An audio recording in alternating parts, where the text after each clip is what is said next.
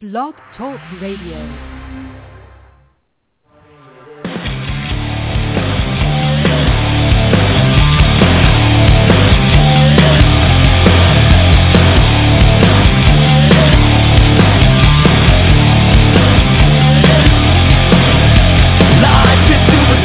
We've gotta be the body to rock it like we're never gonna see it again. Are exploding, the world is gonna know it. We'll like you're never gonna see us again. Come on over.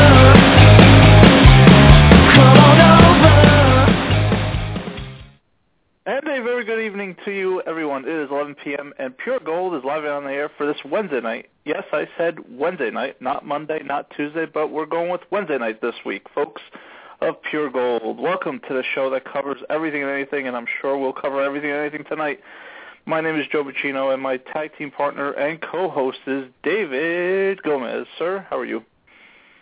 Doing great, sir. Excited as always, folks, to be a part of the show. Make sure you give us a call, 714-364-4721.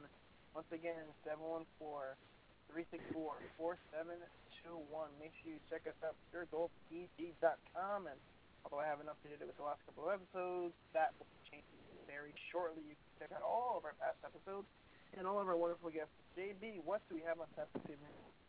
Uh, we're gonna talk about everything and anything like uh, my tag, our tagline says. But let me just ask you: Are you like in a different planet or something? Because you sound so distant tonight.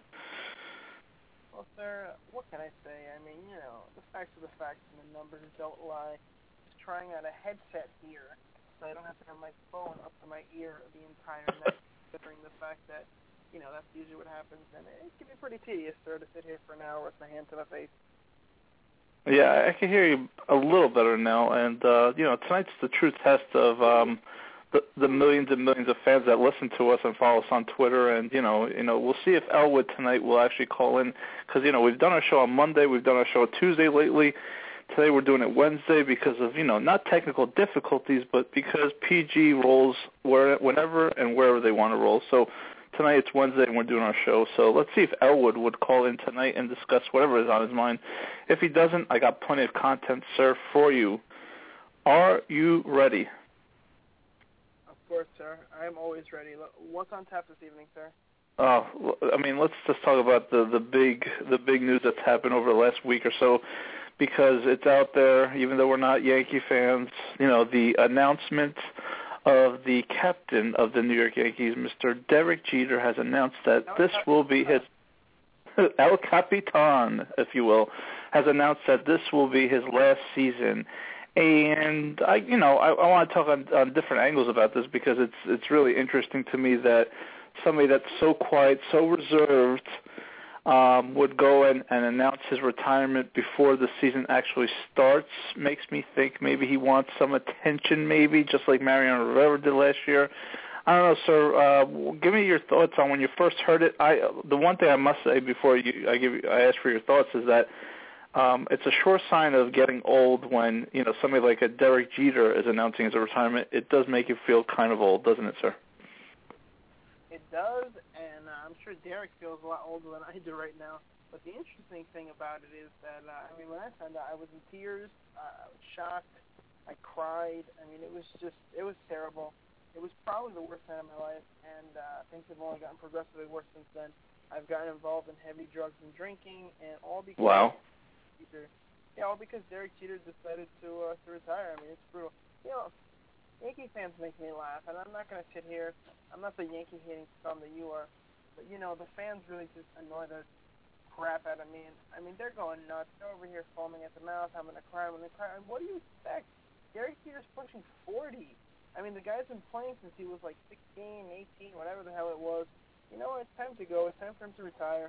I mean, Mo retired last year, so I guess this only makes sense. I mean, yeah, he's gonna be he's gonna be 40 in the middle of the season, so you know what, Derek, it's time to go. It'll be 20 years. You know, it's, it's that's it. Hang it up, lock it up, throw away the key. I mean, again, no offense to Derek. He's obviously he's a great ball player, first Hall of Famer. But um, I just think the fans' reaction is ridiculous. People upset and crying. I mean, he's been a shell of his, himself for the past few years. So, I mean, do people think that he was going to play his whole life? I, I don't understand. I really don't. And it makes sense. Like I said, now that Mo retired, it makes sense that Jeter, you know, lock it up, throw away the key, and then after 2014, no more quote unquote original Yankees are here. They're gone. It's over. Time to turn the page, sir. It definitely is, but you know, again, questions arise when I hear this kind of stuff because we're, we're a talk show and we break down, you know, pretty much everything and anything. Um, it's just it's interesting to me that somebody that's so, you know, not in a mean way, but he's so calculated in the way his press conferences are. They're pretty boring, to be honest with you. Um, I'm just interested in your thoughts on. Do you think this was a money-making scheme that he announced his retirement now? Everywhere he goes, he's definitely going to sell out Yankee Stadium, um, and we know that the ticket sales have not been really that good over the last couple of years. Maybe because that's because the Yankees haven't won a, t- a championship, or maybe because the prices are so high. But sir, he announces his retirement before the season starts and now everyone's going to want to buy up the tickets. They want to watch Derek Jeter one last time, the captain, if you will. So do you think this was a calculated move? Do you think that this was something that he just wanted to get out there so that he didn't have to worry about the whole year? Give me your thoughts on why do you think Derek Jeter did it like before the season started? I think it's, I think it's a mix of everything. I think that Derek is a smart man. Derek has always stayed out of trouble. He's never, never once in my entire life have I heard anything bad about Derek Jeter, and obviously you could say the same thing. So he's always been smart. He's always been wise in terms of who he goes out with, friends, et cetera, et cetera, always keeping himself out of trouble. And, um, you know, this was calculated. I, I don't know if it was necessarily to sell more tickets, but, you know, it's possible. But I definitely think that Derek did it for a specific reason. I mean, it's probably also to get it off his chest, and maybe it was the Yankees trying to say, hey, listen, why don't you, why don't you um, let us know. But I mean, think about it. If you're him, wouldn't you want to get out of the way as soon as possible? Why would you want this hanging over your head? And then in the middle of the season, it's like, oh, by the way, I'm going to retire. I just think he's done. I think he realizes that he looks at his, his uh, body of work. I mean, sir, he only played 17 games last year. I mean, you know, I look at the rest of his career, and he's uh, pretty much the standard of durability. But you know, I think that his numbers. I mean, his numbers are pretty decent. You know, uh, I'm looking at 2012 here at 15 homers, 15 RBI, had 316. Year before that, 297, 270, 334. I mean, he had a hell of a career, hell of a hitter. Um, you know, I've, I've always thought Derek was a bit overrated. I mean, they always talk about his intangibles, et cetera, et cetera. But there's no doubt that he is, like I said, a first ballot Hall of Famer. But um, I don't think this was, like I said, I think a little bit of both. But I really think this is more Derek wanting to get everything, all the cards on the table. Say, look, I'm retiring. I'm done. You know, deal with it, type of thing. Yeah, I mean, I could definitely see that point of view. I could also see the point of view that, you know, if he waits to the end of the year, I think that um he might be feeling like, you know, he he always he always talks about the fans and and obviously it's a lie that the Yankees are the best fans in the world because you know we know that that's not true. I mean, if you if you're a Yankee fan older than this generation, you know that the Yankees were never they weren't always this good, and you know they weren't always spending the money to buy these free agents. So I mean, Yankee fans might have been great to him per se, but um, the truth is that he didn't want to let his fans down. He wants to go out um, not on top, but he doesn't also want to be like the ter- the type of person that hangs around for more than you know more than he should because there we've seen a lot of people sir uh, retire when they should have retired maybe two or three years before that. Uh, Mariano Rivera I think could have went another year or two, but even I think he started to break down. So I think he makes a, a wise decision in terms of just announcing his retirement now before he really breaks down completely. And the truth of the matter is, sir, he he might say his ankle is is fully 100% and he's he's ready to play, but we don't we don't know that until the the games start and the season starts and the wear and tear of the season. I mean, Derek Jeter may have announced his retirement, but he might end up getting hurt again, and his career might be over after I don't know 30 games. We hope not. I mean, you don't want to see that as a baseball fan, but uh, at that age and with uh, his injury to that ankle, we we just don't know how long or how durable he's going to be even this season. Yeah, and, and I think that's the thing. I mean, he did mention the fact that he felt, you know, injuries started to catch up to him, and it's like, all right, well, his body is telling him that it's time to go. So you know what? He's going to listen to himself. He knows Derek Jeter knows Derek Jeter better than anyone else, and yeah, the fans are sad, but seriously, he's giving you 20 years of his life. He's had an amazing career. Like I said, no doubt locking up first ballot Hall of Famer, great player. Get over it. Time to move on. A bunch of bunch of wins. So we got we're going to have to hear this all year this year as non-Yankee fans, you know about you know the Derek Jeter tour, the farewell tour, whatever.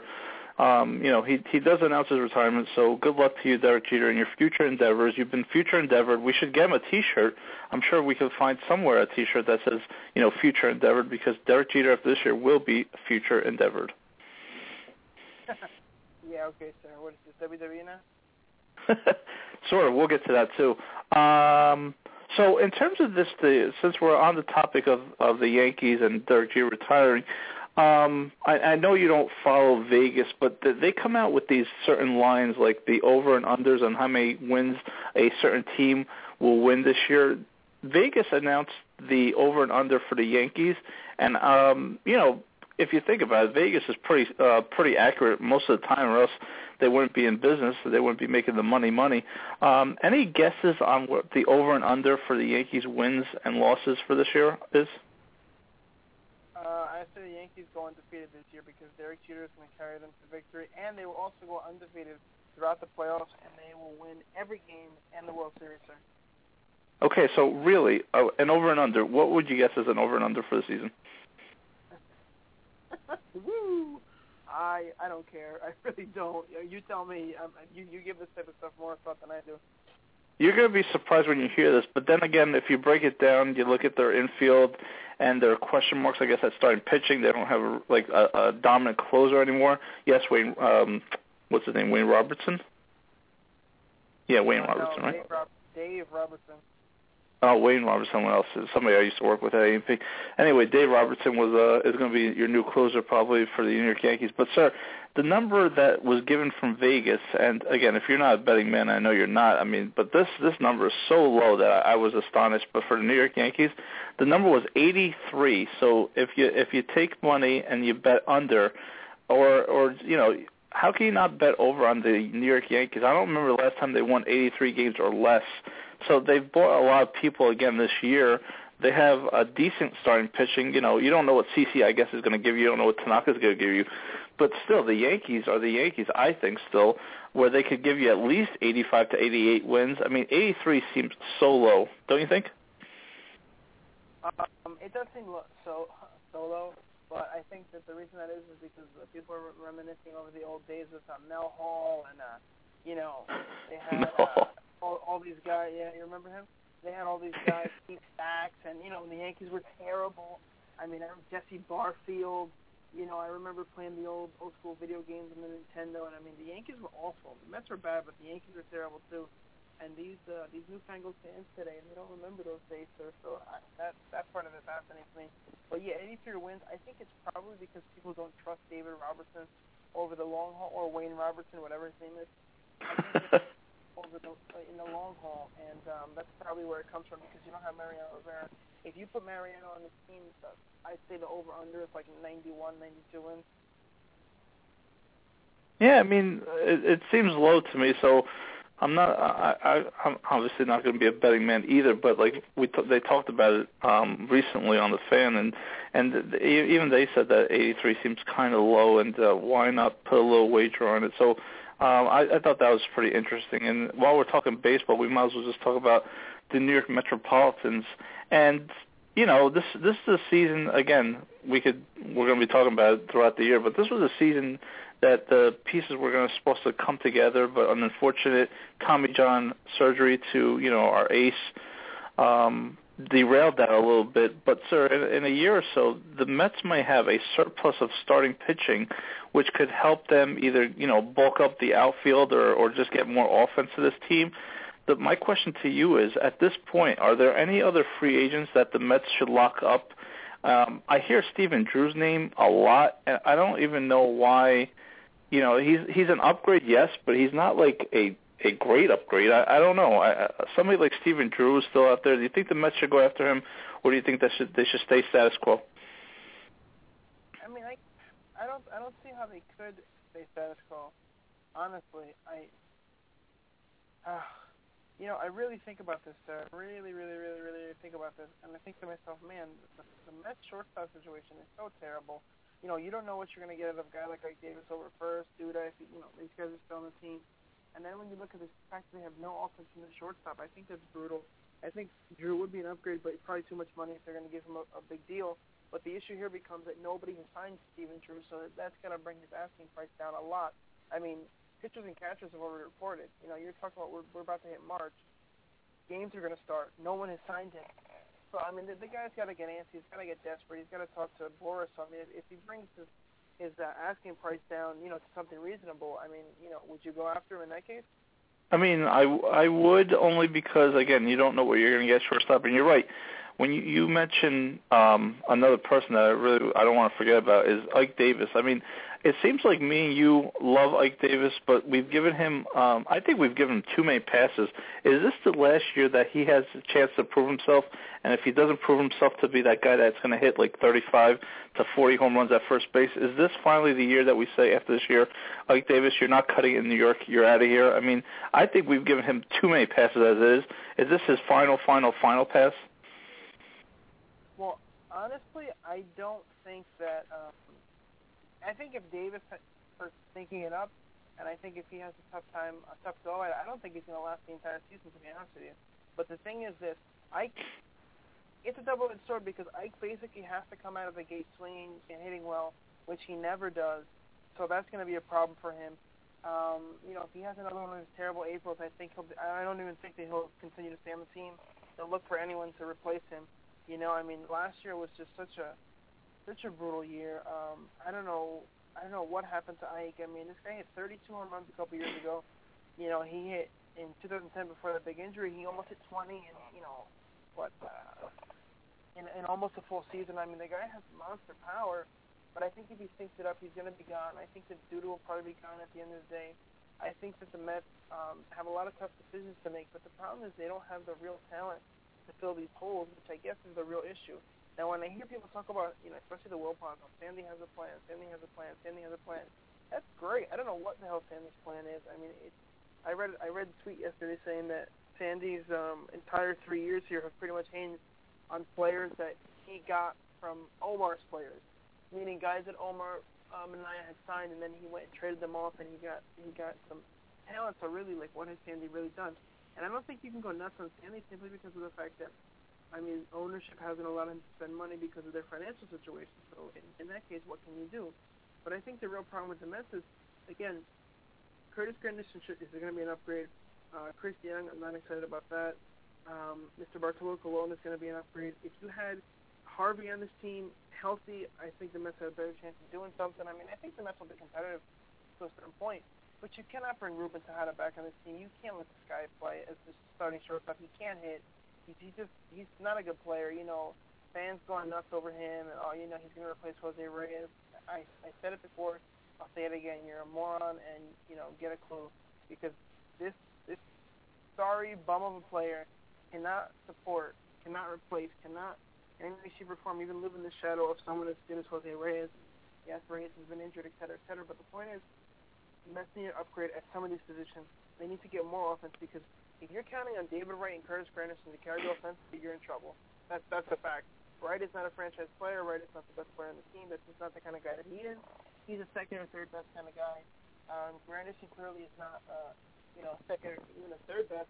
So the Mets are are going to be in some trouble scoring runs. I mean, if Davis comes back to form, that is going to make a humongous difference. I honestly think Ike Davis is the key to this season not being a complete waste, you know, from the start of, from the start of the season. Okay. You all right over there? Yeah. That's uh, okay. That's pretty much how I see it, sir. What do you think?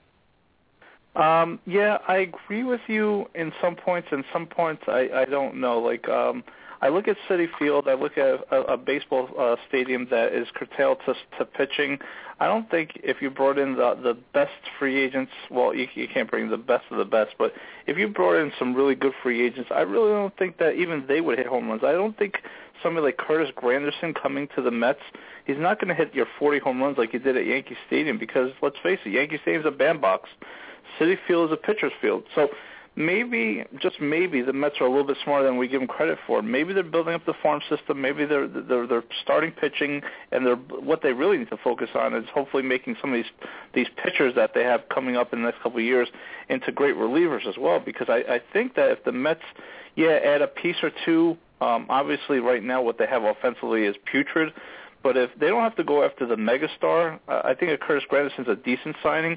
But you're not going to have a team that's going to hit home runs, especially at Citi Field. I think this is a team that needs to focus on their pitching and win with their pitching. I think uh, I don't want to say that they're going to look like the Atlanta Braves, but the the Braves are a team that I think uh, when you think about them, that you think about their starting pitching, you think about that they they have some clutch hitting. They don't have the big boppers like you know, like say the Yankees or the Phillies have, because again, they play in bandboxes. The Mets play in Citi Field. So, can we say that maybe the Mets are a little smarter than we think, sir, in thinking that let's build around the pitching and make sure that we have like you know a great one through four and a decent fifth starter, and maybe try to win that way? Yeah, I mean, I guess it's possible, but you still need offense, and the Mets don't have it. That's the problem, sir. That's the real issue. Is that the Mets don't have offense. I mean, Chris Young has power, but he's going to strike out a million times. Granderson has power; he's going to strike out a million times. Again, you're back to David Wright being your number one guy. That's the real problem. The real issue is the fact that David Wright is just not your number one, and the Mets have made it so he's he's it. You know, there's no there's no way around it. So I think with that mentality and that philosophy, the Mets are gonna they're to struggle, you know. But I, I definitely looking forward to this year far more than I've looked forward to any of the past, you know, three four years. So I mean, there's that. That alone to me is a good thing. There. I think a lot hinges on their their catcher that they got from Toronto too. Um, what, what's his name? d'Arnaud. Yep, Travis d'Arnaud. I mean, if he does good and he's still ranked a high prospect, if he does well, I mean, that's definitely going to help out the offense. You know, if he can if he can help call the games and if he can hit, that's going to be a major boon. The problem is, as always, the Mets have no sure things, and they need way too many things to go right for this season to be decent. I think that's the real issue. And fans who are, you know, expecting a lot need to wake up and smell the coffee, sir. And the optimism of Mets fans always baffles me, considering the Mets have not won anything in almost 30 years. We agree that the Mets, you know, if the Mets finished uh, a game or two above 500, like say they won 83 games, and went 83 and 79. We think that that would be a great year for them. But here's the thing I don't agree with. Like your our owner Jeff Wilpon comes out and says either on the paper or on the radio says that you know we'll take we'll take 500 this year. But I, I think that sends such a complete uh, an utter joke of a message to the fan base if your owner is saying like you know we're going to be 500 and we're going to we're going to have we're going to consider that a successful year.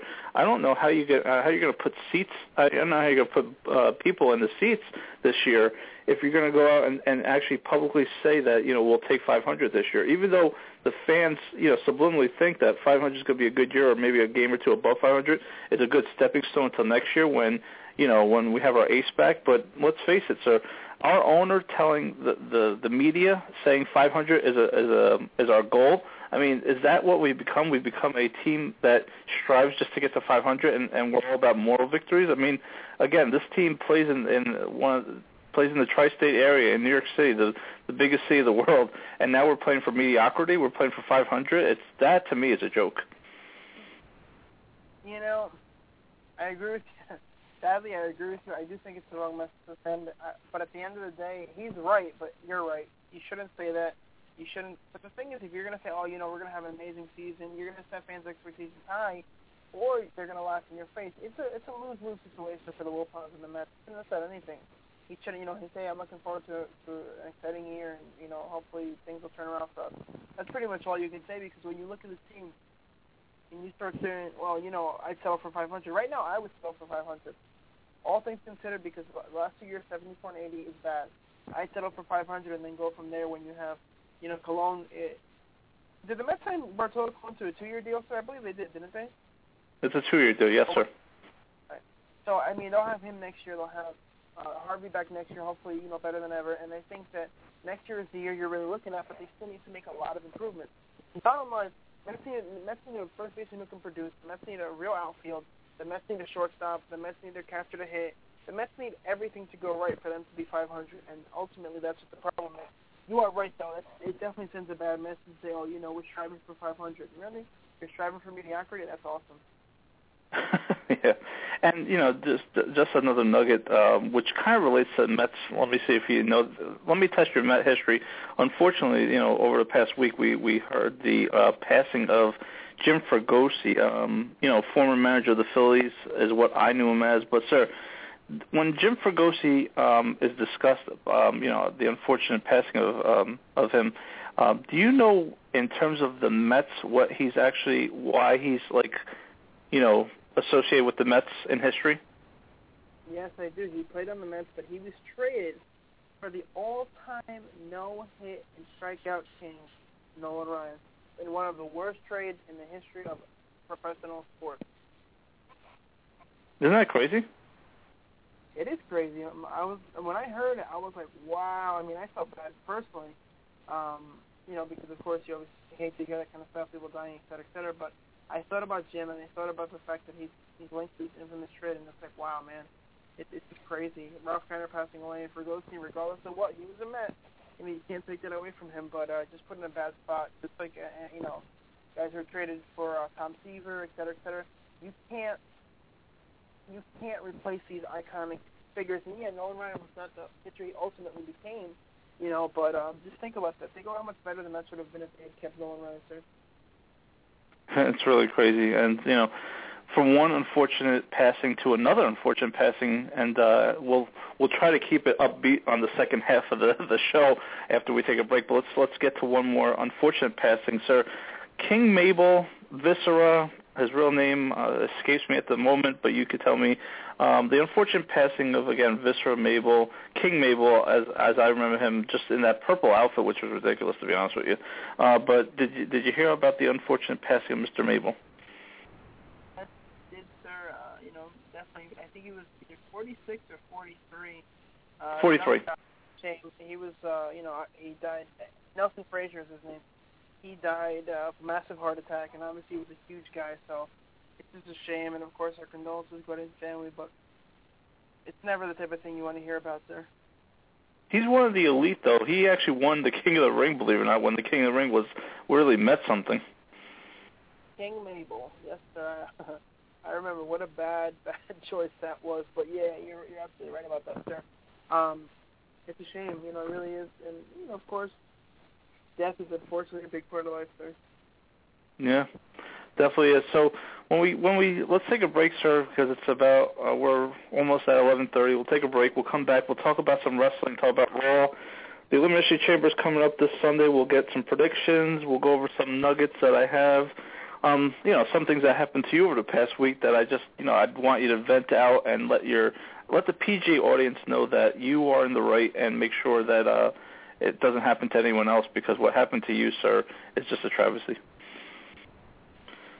Hey, this is Ana Rodriguez, Miss Texas USA 2011, and I want you to check out Pure Gold Radio at puregoldpg.com. You can listen in to their show every week with David and Joe. They are simply pure gold. Hi, I'm Anna Prosser, Miss Oregon USA 2011 and professional video gaming personality, and you're listening to Pure Gold Radio. Hi, I'm Anna Zelinsky, and make sure to tune in to Pure Gold where you can hear great interviews, wonderful insight, and the best talk radio around. And we are back, folks. Again, this is Pure Gold you're listening to.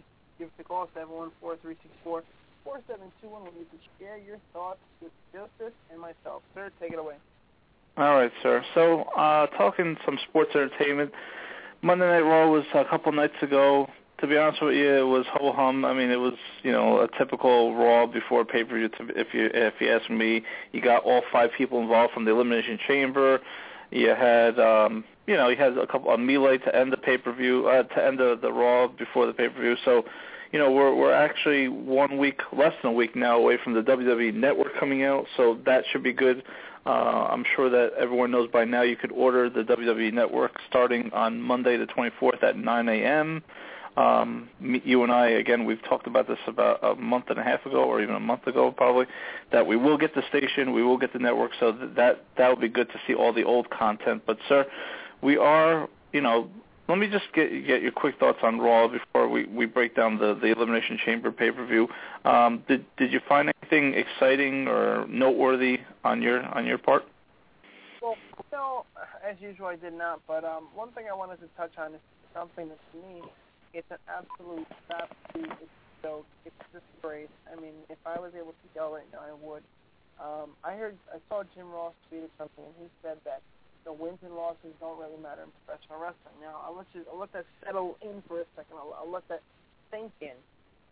Jim Ross said that wins and losses don't matter in professional wrestling. Now, I know you're going to go, you're going to say, well, it's all rigged, and you know, it's all, it's all uh, fake, and it's all predetermined. You know what else is predetermined? Movies are predetermined, and television shows are predetermined, and all this other garbage, and reality TV, all this nonsense. All this stuff is predetermined. And people act like wrestling is a big thing. You know those soap operas that you watch, secret, or you don't tell your wife about? Yeah, those are predetermined also because somebody wrote them. It's the same thing. Problem is, my issue with professional wrestling, and this does tie into Monday Night Raw last night, if you're thinking about it, or two nights ago, Antonio Cesaro, excuse me, Cesaro, because of course you can't mention his first name anymore, he fought John Cena and he lost to John Cena. Tell me why, if, if wins and losses don't matter, if it's all about the performance you show for the crowd, why does John Cena win all the time? What was the last time, John, other than to Randy Orton, I guess, what was the last time John Cena lost decisively? What was the last time John Cena lost clean? When he was in his huge feud with CM Punk, he didn't lose clean. In fact, every time Punk won, it was through some underhanded tactics. It was a weapons match. It was, you know, people distracting Cena, et cetera, et cetera. When he fought Daniel Bryan, same thing. It's never been he was quote-unquote injured. Cena never loses, and if that's the case, if he never loses clean, again, other than to Orton in, in this latest feud, why do wins matter? Why can't Cena lose every match for six months? If wins don't matter, if they're not important, if it's all about the performances you put on, why is it that a guy like John Cena almost never loses?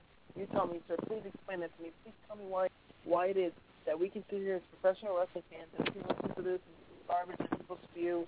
People like Jim Ross who worked on the inside for years and you know as phony as a three dollar bill. Like, tell me why that doesn't matter. If over the years Hogan always won, uh, Cena always won. Triple H was when he was running the things you know, in terms of being the top guy. He was always winning, by hook or by crook, and he never lost clean. Tell me if that is true. Why don't these guys ever just lose month after month? If if it's if it's all about you know just performing. I mean that's that's the biggest load of garbage, and I hate it. I hate that these people in the know treat us like idiots. Sir. I absolutely despise it. Yeah, well, here's the thing too. What I don't understand is why do, you're right. Why does John Cena have to beat everybody all the time, except for when it comes to I guess Randy Orton lately? Because you had Cesaro, uh, who actually cleanly pinned Randy Orton the week before on Monday Night Raw, and now you have him go lose to John Cena. Um, to me, I mean, if you're trying to build up Cesaro, why not have him beat John Cena this past Monday? That way, you could say he beat the world heavyweight champion, and he also beat John Cena, the guy that just never loses. To me, uh, you took all the momentum away from Cesaro from the week before by having him lose to John Cena, Superman. The one on the flip side, sir, I must say that um, when you look at the, the the storybook career of a Shawn Michaels, who had a losing record for for the most part at WrestleMania, for example, too, you look at him and you look at him, John Cena. I'll be honest with you. I don't look at the wins and losses in that regard. I look at Shawn Michaels being a bigger, much more entertainer, knew how to sell a match, knew how to sell a promo. He's the type of guy that you know when when the these both guys are retired, when Cena decides to retire, I'm going to look at HBK and say that HBK was better than John Cena only because not looking at wins and losses, but just looking at pure entertainment.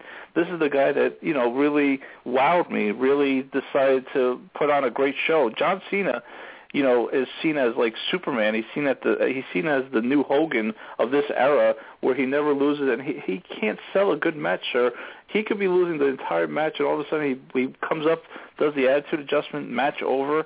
To me, that's not the sign of a good wrestler. The sign of a good wrestler is again somebody that cuts a good promo, like Shawn Michaels, somebody that has a good in-story match. Um, you know, knows how to tell a story. To me, wins and losses are important, but when it comes down to it, when you look at it when they're retired uh, give me Shawn Michaels any day over John Cena. I, I agree with that, sir. But the interesting thing is that when you look at the whole wins and losses issue, HBK pretty much always lost the major matches at the end of his career. He lost both uh, Taker, et cetera, et cetera. If wins and losses don't matter, why does Taker never lose at WrestleMania? If wins and losses don't matter, you know, again, other than Shawn Michaels, who's pretty much bulletproof, these guys should lose left and right. You know what? As a matter of fact, they should take HBK's uh, they should follow in his footsteps and just lose all the time and put people over. But nobody's going to do that because it's all about ego, and the wins and losses do matter. To me, it's just it's stupid. It's absolutely stupid, sir, and it annoys the crap out of me that people act like it's not important. They act like it's not a big deal, and they'll try to tell you this when a when a talent loses like a Cesaro, it's not a big deal. You know, it's not about the wins and losses. But then, yet the Golden Boys don't ever lose. It makes me sick. It does, and again, it does. It really doesn't make sense, right? When you have Cesaro, who goes and pins Orton the, the, the week before, and then now loses to John Cena. So what are we saying here? Cesaro is again a mid carder, and he's in this this chamber match because they didn't want to put Brock Lesnar in it. I mean, to to be honest with you, um, Cesaro is definitely a person that uh, Cesaro and Christian in this chamber match don't belong in this this uh, this pay per view. To be honest with you, because I don't think they have any shot in hell just uh, saying that word because it's elimination chamber. I don't think they have any shot, to be honest with you, to win the the world heavyweight title this Sunday. What, what do you what do you think about the actual pay per view, the main event, the elimination chamber? Um, I would love to see a guy like Cesaro win, but I mean Orton's going to win it because he's going to main event WrestleMania. It still baffles me what anybody likes Randy Orton or anybody thinks he has any talent. But yeah, so uh, I mean the elimination chamber sounds good, but Orton's going to win, so I take a big old on it. I know. I know it's not like you know fantasy booking. I would love to honestly replace Christian and Cesaro with like Brock Lesnar and uh, you know Batista and have those six people in the match. You know, you have your top your top tier all wrestling one pay per view before WrestleMania. Uh, that might sell a little bit more than you know having Christian and Cesaro in there. What do you think about like replacing Cesaro and Christian with like Brock Lesnar and Batista? I mean, you're talking about WrestleMania to have them at WrestleMania. No, I'm talking about putting them all, putting them in the chamber, replacing Christian with oh, Batista. Oh, oh, oh. Sorry, yeah. I was I was looking at something over here. Um, I mean, I wouldn't want to see, I wouldn't want to see Christian go, but the fact that they're having Batista fight um, Antonio, uh, Antonio, they're having him fight Albert Del Rio, uh, as you would say. Um, you know, Alberto Del Rio is going to be facing him in this quote unquote grudge match you know, he already has his locked up title shot at WrestleMania. He's been main eventing, so I don't see why they would do that. But in terms of star power, yeah, uh, Lesnar and Lesnar and uh, Batista would definitely be better additions in that match, sir. So we're both in agreement that Randy Orton will walk out because you know he pretty much lost to everybody. Uh, he ran the gauntlet, or, or so they say. You know he lost to, to Daniel Bryan, uh, disqualification. John Cena pinned him, of course. What else is new? Uh, Cesaro pinned him, which was good, but then took all the momentum away by losing to John Cena this week. Uh, Christian, he did, Orton did beat Christian, and uh, you know he did lose to Sheamus via disqualification. So, you know, I agree that you know you have Randy Orton going into WrestleMania for whatever reason. I think that you know because he's the the first ever you know world world heavyweight champion. Um, I think he does get the right to go to WrestleMania and represent as the champion against Batista. But at that point, if Batista doesn't win that title at WrestleMania, I have no idea what they're trying to do.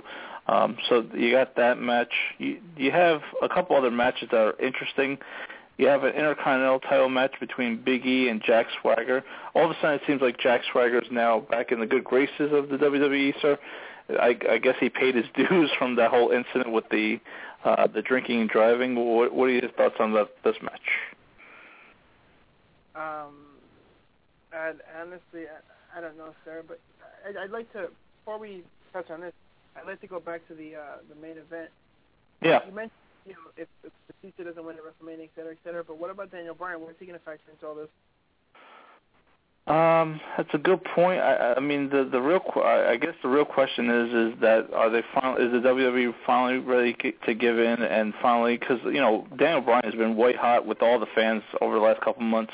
Um, but then you you know you talk about like somebody waiting in the wings. I think Brock Lesnar wants a, a title shot. Maybe he's just there um, to I, I don't know what he's there for. He's a part-time wrestler, as we know. Um, but Daniel Bryan should be you know your champion heading into WrestleMania at the very least. I think. Um, I don't I don't know what they're thinking. So I mean, is Triple H ready to finally give up and say, you know, I want Daniel Bryan to be the face of the of the WWE? I, I just don't know if he's ready in terms in Triple H's eye. I, I think he's ready in my eyes. I think he's ready in the fans' eyes, but I, I just don't know if Triple H is sold on him yet. Yeah, I definitely don't think that he's sold on him. But um, I mean, there's always, of course, been the rumors he's going to fight uh, Triple H and Daniel Bryan are going to fight at WrestleMania. I mean, I, I think Daniel Bryan needs to go over this WrestleMania as world champion. Um, WWE World Heavyweight Champion, whatever you want to call it. But I don't know if that's going to happen. Honestly, I think that he needs to, but I guess we'll see where that goes. I mean, I'm definitely a fan of uh, of his. You know, not hugely over the top, but you know, ever since CM Punk took his ball and went home, and apparently uh, sidebarring sidebarring off to that. Apparently, CM, uh, CM Punk was granted his release by the WWE, so it's not it hasn't been officially announced. But uh, give us your thoughts on that real quick. That's that's incredible that they actually granted him his release. I, I guess that um, they're officially done with him. I mean, if somebody doesn't want to be part of your organization and obviously doesn't believe in your vision and decides to walk out on you, I mean, what, what could you possibly do? You could try to convince him to come back. You could try to convince him to see the big picture, but it seems like CM Punk forgot that you know the WWE allowed him to be champion for 400 and whatever days, 434 days, second longest reign in the modern era, or or the longest reign, I forget now. But uh, you know, it's interesting that CM Punk decides to leave right before the the road to WrestleMania. I think it's a big mistake. But who am I to you know to tell what CM Punk thinks or feels because you know everyone's different. I, I personally think it was a big mistake on his part to to to be asked to be released. I I mean I agree with you, but you know what? Good riddance. I mean, get the hell out of here. He was unhappy. he was crying, and, and I, I understand that you know everybody has their own way of dealing with it. But I mean, you're you're locked into a contract, and you know what? Screw you. You're making a ton of money. You're making more money than you know people would would kill to make the kind of money that Punk was making for the WWE. And if he's financially secure, that's good for him. But uh, you know what? He's dumb. As far as I'm concerned, walking out walking out in the company, you make us all sick. There's no ifs, ands, or buts about it. So going back to my uh, the other match that's on the card, so is Jack Swagger back in the good graces of WWE? He won his his uh, right to to get an Intercontinental title match with Big E at the pay per view. Do you think that uh, he's on the in, in the good graces again, or do you think that this is just a Big E squash match? I hope it's not a Big E squash match. I mean, I, I, you know his outfit's ridiculous, and Big E is just as stupid as Big E Langston, and ridiculous name. But um, I think that you get, you know, putting Swagger in there is a good thing if you're going to let him go 10, 15 minutes and really put on a, a wrestling clinic and do his job. I think if you're going to allow him to wrestle, which he excels at, that's about the only thing he excels at. Um, then it's a good idea. But if you're going to have him get stomped by Big E, I think that's a bad move. hopefully that's not the case there. Yeah, we'll see. I mean, I, I'm tired of Big E being the champion. I mean, I, I think the Intercontinental title and the U.S. title. I've said this for years now. I think those are two titles that should be defended on Raw and SmackDown, and they they just don't get defended enough.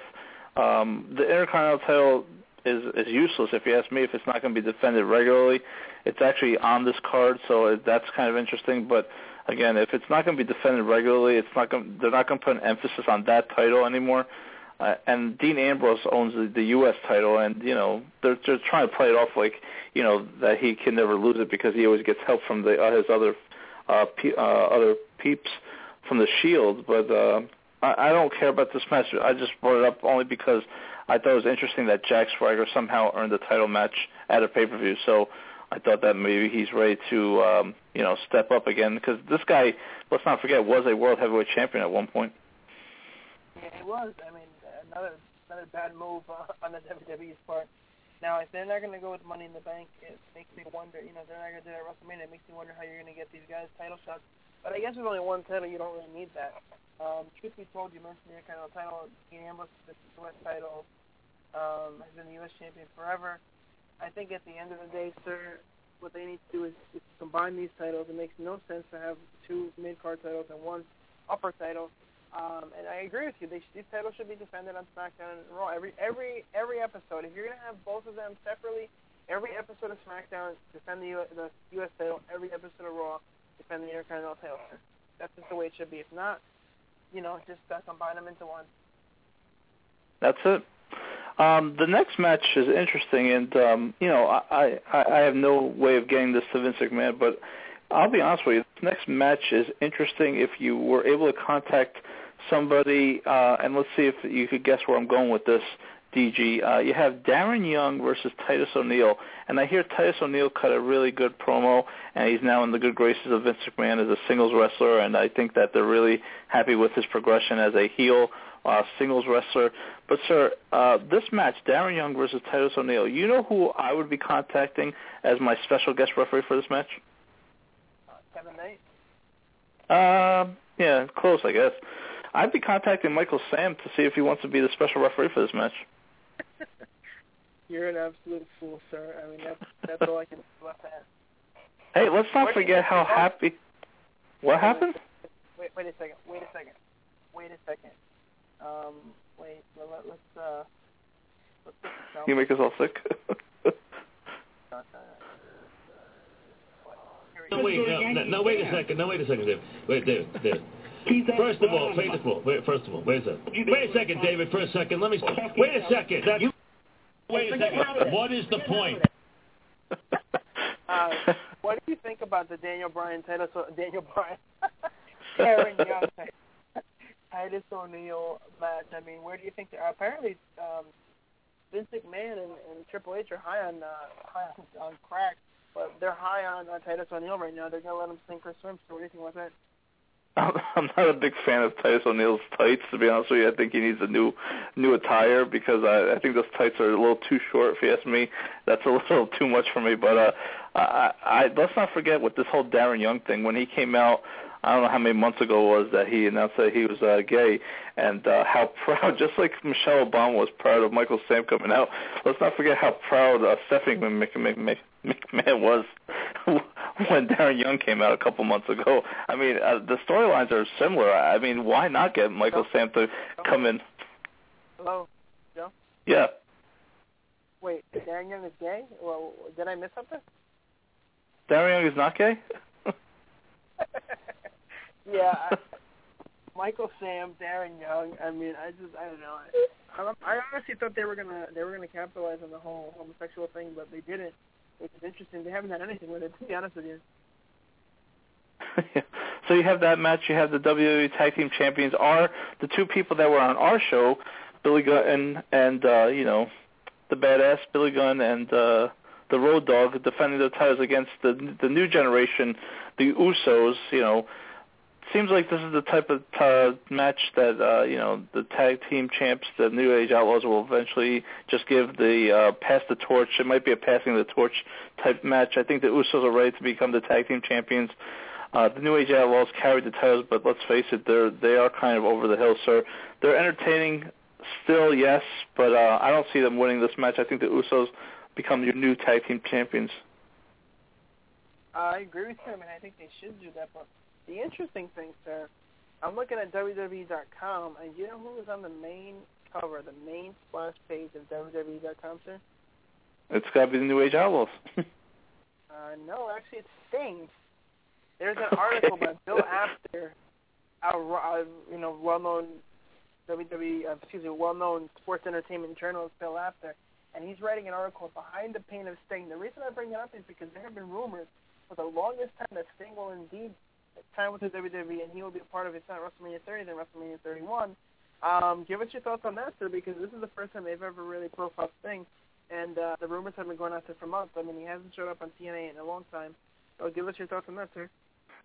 he hasn't showed up on TNA in a long time. It was only like about two or three weeks ago that he lost a career-ending match to uh, their champion. I don't know who the, the British guy is uh, anymore, but anyway, uh, it'd be interesting. Yeah, Magnus, right. Weeks ago, you fool. It's been longer than two or three weeks. Well, it's been a month. I mean, come on. Uh, fool. You know what, though? You know what? I, I, I got, I got, I got, a, I got a couple words for you. Actually, as a matter of fact, I got, uh, I got three words for you. Just, uh, you know, let's find it here. Let's go through the archives, folks. I mean, go to hell. what do you think about that? Yeah, I mean that, that's fine. I'm, as I'm looking for my archive, I guess I can't find it right now. um, let me see here. Shame on you! um, yeah, I can't find it. Um, anyway, so Sting, gotta, you know. I got to throw this out. Bang, bang, bang, bang, bang. Oh yes, that, there it is. Try and stop it. Bang, bang. Here I Here I come. Moment in CG history it was the first time we ever played that. But continue, sir, please. Continue, but you know, having Sting over the hill Sting it doesn't really excite me anymore. Just like Undertaker coming back for WrestleMania doesn't excite me. I think that Sting missed the boat years ago when he could have been here. Uh, would have been a big impact player on the WWE roster. Um, it'd be nice to see. You mean when Sting was 50? I mean, the, years now ago, he's 60, I mean, right? the, the guy was like 50 years old, or you know, or 60. I don't even. know. I mean, Sting Sting has been old for since I can remember. You know, I, mean, I don't know what kind of impact player he would have been, but uh, I just think it's interesting you're talking about Sting being an impact player. I mean, it was just what 15 years ago he was uh, wrestling his last match in WCW Nitro. I mean, the guy's still wrestling. Yeah, he wrestles on a T-shirt, but you know what the hell? Who doesn't wrestle on a T-shirt? I mean, you know, really, the, what, what, what are we doing here? As a matter of fact, Sting is uh, 54. So uh, yeah, 10 years ago, Wow. he was his 40s. Yeah, that, they could they could have really built the company around him. They could, they could have definitely done something with with Sting, but it'd be interesting. It'd be nice to see him in the WWE. I think that that's where he um doesn't belong, but I think that's where he's going to enter the Hall of Fame. Having him in the the TNA Hall of Fame is whatever. I think you know if you want to really be known, you want to be inducted into the WWE Hall of Fame, even though that's a sham of a Hall of Fame too. Um, but having Sting here should be interesting. Again, he he doesn't put on a good match anymore, so so if you're telling me that you want to see him in a match against somebody, I mean, whatever at this point. Uh, speaking of whatever at this point, I think Hogan's supposed to make an appearance this Monday on on Raw on the 24th. Have you heard any of those type of rumors? Uh, yeah, it could happen. I was the one who told you about it. So uh, yeah, I think that uh, I think it's gonna be exciting. I'll definitely watch it. The host the latest SmackDown like he used to do, and you know, drop a couple of big boots, some big big uh, legs, and I mean Hogan is probably gonna win the title on uh, Monday. if Hogan uh, wins the title, then I am Jiminy Cricket. All right. You were saying? I was saying. Um, so you got that match. You have the, the the interesting, I guess, the most interesting match because Batista versus Albert Del Rio, and again, I still call him Albert Del Rio. That's just a complete squash match. Batista should be able to to, to really pretty much destroy Albert Del Rio. The, the and the most intriguing match to me, besides the the main event, which is not even as intriguing as this match, is you have two heels against each other. You got the Shield versus the Wyatt family. I don't know where they're going with this um, unless this is going to be the start of the breakup of the Shield, so that um, I, I don't know why I can't think of any names. I'm just terrible with names. The big guy in the Shield is it's about time that he goes and becomes a single wrestler.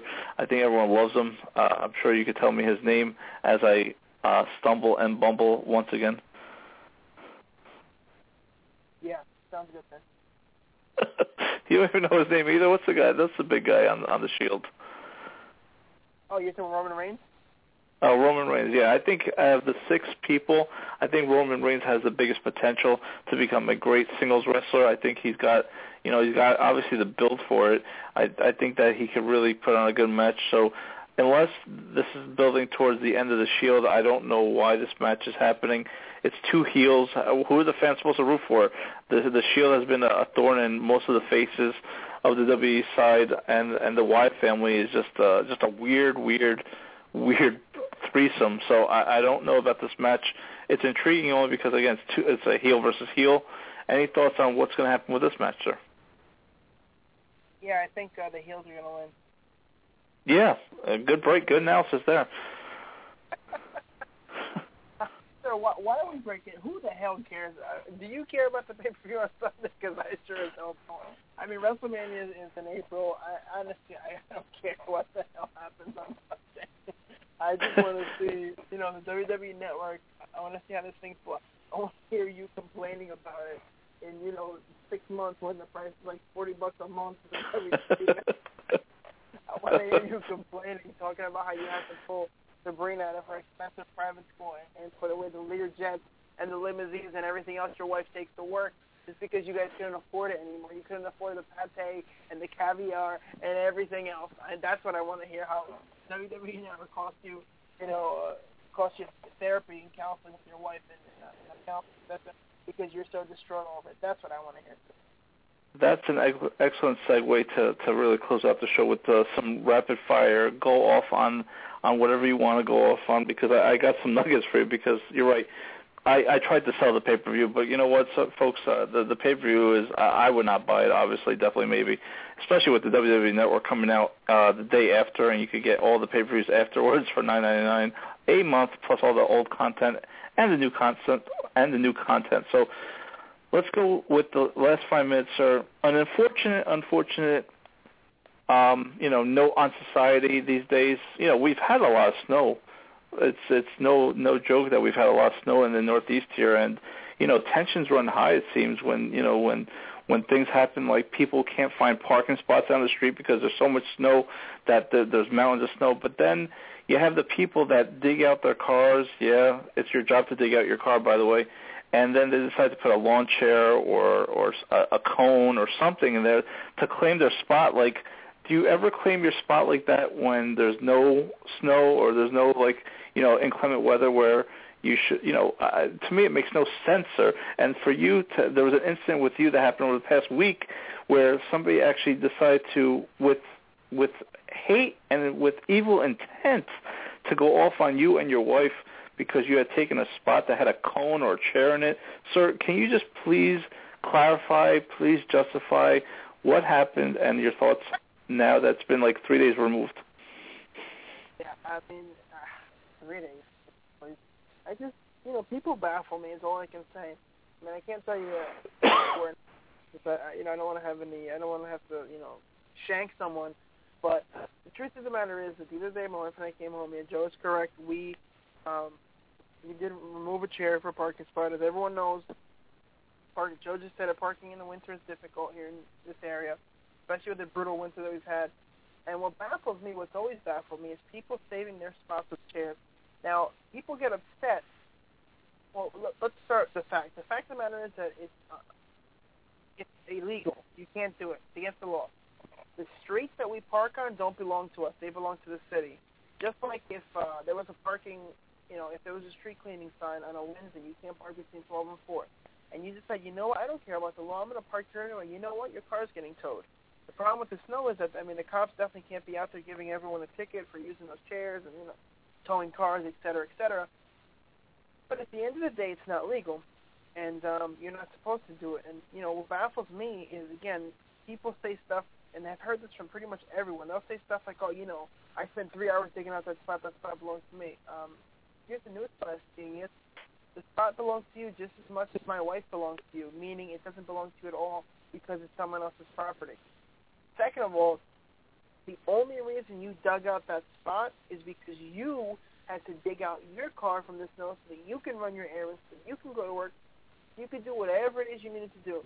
You didn't do someone else a favor. You didn't do the city a favor. It's not like you're going around and randomly digging out people's cars to help them get out of this, you know, this mess. No, you're you're digging out a spot that didn't belong to you in the first place, and then you're putting a chair or some, you know, lawn furniture, or whatever, puppy, to hold your spot again, it's not legal. And what baffles me is how people get upset and think that the spot belongs to them. They get mad. The only reason I, I've never, up until this past incident, you know, I had never moved one of those things is because uh, I was always afraid of somebody slashing my tires or somebody, you know, breaking a window or whatever the case is because people are animals. Hence what happened with me. You know, this woman, uh, next door neighbor went nuts. I can't repeat any of the stuff that she said. I mean, just foul, expletive-laden, racist, just totally bigoted, horrible, offensive stuff at my wife for moving that. I mean, just totally went nuts. And the funniest part of the whole thing, we had to call the police. The police came. They gave us the right. They said we were right. She was wrong. Shut up. Go inside. Blah blah blah. Um, the funniest thing of it also is that this woman was fighting over a spot that wasn't hers. She didn't even park there. A neighbor who apparently lives in my building parked there and then used her garbage can to hold the spot. So she was going nuts over somebody else's parking spot. I mean, just going crazy. Like I said, yelling obscenities and profanities and all kinds of terrible things at my wife and myself. And you know, it's just um, it's a sad world that we live in where people think that they can get away with these things and they can say whatever they want, and do whatever they want. But again, what really baffles me is how people feel that a spot belongs to them just because they dug it out. Like I said, you're not doing the city a favor. You're digging your own car out. You're not you're not doing any good for anybody but yourself. So how is it that spot belongs to you and you can reserve it when you? I'm gonna start doing. I'm gonna put chairs when when it's 100 degrees outside because I don't want somebody taking my parking spot. I mean, it's absolutely ridiculous, sir. And what baffles me is that you have a low lives, and I mean this as nicely as possible. You have people, sick people, who would then go and not only mess up cars, personal property, go nuts, curse them out, but then you have other people who, who I think are also there's something wrong with them, saying that if somebody took my spot that it took two hours to dig out, I'm going to go spend two hours digging them into the spot. If you have that kind of time to do that, you're sick and you need help. What do you think about that, sir? Go to hell! was that aimed at me or was that aimed at uh, people who feel that way, who, who who steal spots from other people? And the other thing too is I have two small children. Nobody in this building, except for I think the first floor, nobody in this building really has small children. You know, the people who hold these spots and do this stuff. So the fact that I have terrible neighbors is bad. But the fact that people feel like, you know what, uh, all right, you have a two-year-old, you have a, a three-month-old, whatever the case is, and my wife could be pregnant. It doesn't matter you know, I'm I, I'm I can walk. I am perfectly healthy. Let me take this spot from somebody who belong who who needs it. That really makes me sick, sir. It honestly does. Now, again, give us your take on it since you're the one who brought it up. I bring it up because it's just when I heard the story, when I, I had read about it, and because uh, you had posted it on, and, and your wife had posted on it, uh, we know that Kelly is like the you know the the money bags of the um, this organization. I mean, if it wasn't for Kelly, Pure Gold wouldn't be on the air right now. But um, that's neither here nor there. I, I totally support that 100%. So when I heard that story, though, I mean, it was just it was so baffling to me that somebody would come out with such hate towards towards your wife about a spot. I mean, uh, what are we? You know, have we really become that bad of a society? I, I guess we have, where where people are so evil and so hateful towards you know taking a spot that's not even you know it doesn't belong to you. It belongs to the town. Um, and again, in the summertime, if it's really hot out, out, I'm not putting a cone out there. I'm not reserving my spot. So what makes you think you can reserve your spot in the wintertime? And yeah, you might have dug out your own spot because that's where your car was when it snowed. But nobody ever said that that's your spot. I mean, show me where it is. Uh, to, I hate the fact that this happened to you and your wife. I'm glad that you know you're able to forgive and forget. I hope because you know in the end it's really something stupid to to, to really quarrel about um, I just I just feel bad, and hopefully that this never happens to you again, and hopefully the snow melts, and we could just move on from this ugly situation. Yeah, I mean, definitely, definitely, you're right, sir. But the sad thing about the whole situation is that this woman was yelling racial slurs at us because we were Hispanic, and totally yeah. showed off the type of, you know, just miserable, terrible human being that she is. It just it just baffles me. It honestly baffles me. You know, screaming, ranting, raving about her political affiliation, which uh, we happen to be the same political party, by the way. You know, about Hispanics, how they're garbage, this and that. I mean, you know, saying that, you know, where she was from and, you know, this is her town and this and that. I mean, last time I checked, I could be wrong, but this town is run, it's filled with Portuguese people. And last time I checked, Portuguese people are Latin you know, just like I am. Yeah, they're not Hispanic, but they're not white. They're not American. They're not Caucasian. Is, is, is this is this country not built on you know, bring me your tired, bring me your poor, bring me your, you know, uh, your your weary, et cetera, et cetera. Like uh, old lady Liberty says. I mean, it's a joke. People are people are just dirtbags, and you know, they use any anything to drink and to mask their, to try to mask their their sick you know, demented thoughts about other people and then, you know, act like nothing happened. I mean, that's the part that really gets me is that people would get so upset for a parking spot, like you said, that does not belong to them. It is absolute, complete, and I'm joke. I agree with you. But let me just ask you before we close out the show, did your wife and did you have a happy anniversary? Did your wife have a happy birthday besides this incident? Uh, yeah. I mean, we went to Cracker Barrel. We were, I'm telling you, sir, we were all over the place. My uh, my wife loves Cracker Barrel a huge fan of it. Um, you know, we went, we got some amazing pancakes, some amazing, uh, you know, gabagool, some uh, ungats. I mean, it was wonderful. Um, I was going to go to your favorite restaurant, Olive Garden, have their wonderful Italian cuisine, you know, put a little gravy on everything. But um, we went out to eat uh, at a, a couple of different places last week, and I, I actually sang. She had a happy birthday song, three different places that we went to. So you know what? I think uh, think I did a good job, and every time she was surprised, which is great. I, I gotta love that, sir. Uh, you know, it was definitely a, a fun time, and we were able to enjoy the anniversary, et cetera, et cetera. Not as exciting as we would have liked, but you know what? Next year is the five-year anniversary, so we gotta do something extra special, possibly, you know, go to you know Cabo or, or some foreign island, some foreign place, and you know, make some money, sir. Make some, make some dough. You know, definitely keeping it PG, but I just want to wish Kelly you know, again, a happy birthday, and you know, to you guys a happy anniversary. And yeah, maybe the five year anniversary might bring this. Bang, bang, bang, bang. and then you know a third kid might pop up. So we never know. I mean, you know that's why they call it PG. So, sir, I think on that note we've covered everything and anything tonight. Let's do it again next week. But tonight was proof that Elwood that uh, doesn't really follow us as well as we thought he would. You know, we do our show Monday, Tuesday, sometimes Wednesday, like we did tonight. And Elwood was not a he was a no-show. So uh, demerits for him, sir. Demerits for him, and uh, hopefully he does call in next week definitely. Uh, I'm sure Elwood is listening right now, and he's probably sad because he didn't call in. But uh, you know, we'll forgive Elwood for for failing us this week. But folks, uh, you know, again, make sure you tune in every week for your gold. We never know when the hell we're going to be on. Check us out next week, probably Monday, maybe Tuesday. I don't know. Actually, no, definitely Monday because Monday is the first day of the WWE Network, and of course, we're going to see Hulk Hogan, et cetera, et cetera. So we will definitely be watching Raw, and we'll definitely have our show 11:15 next week.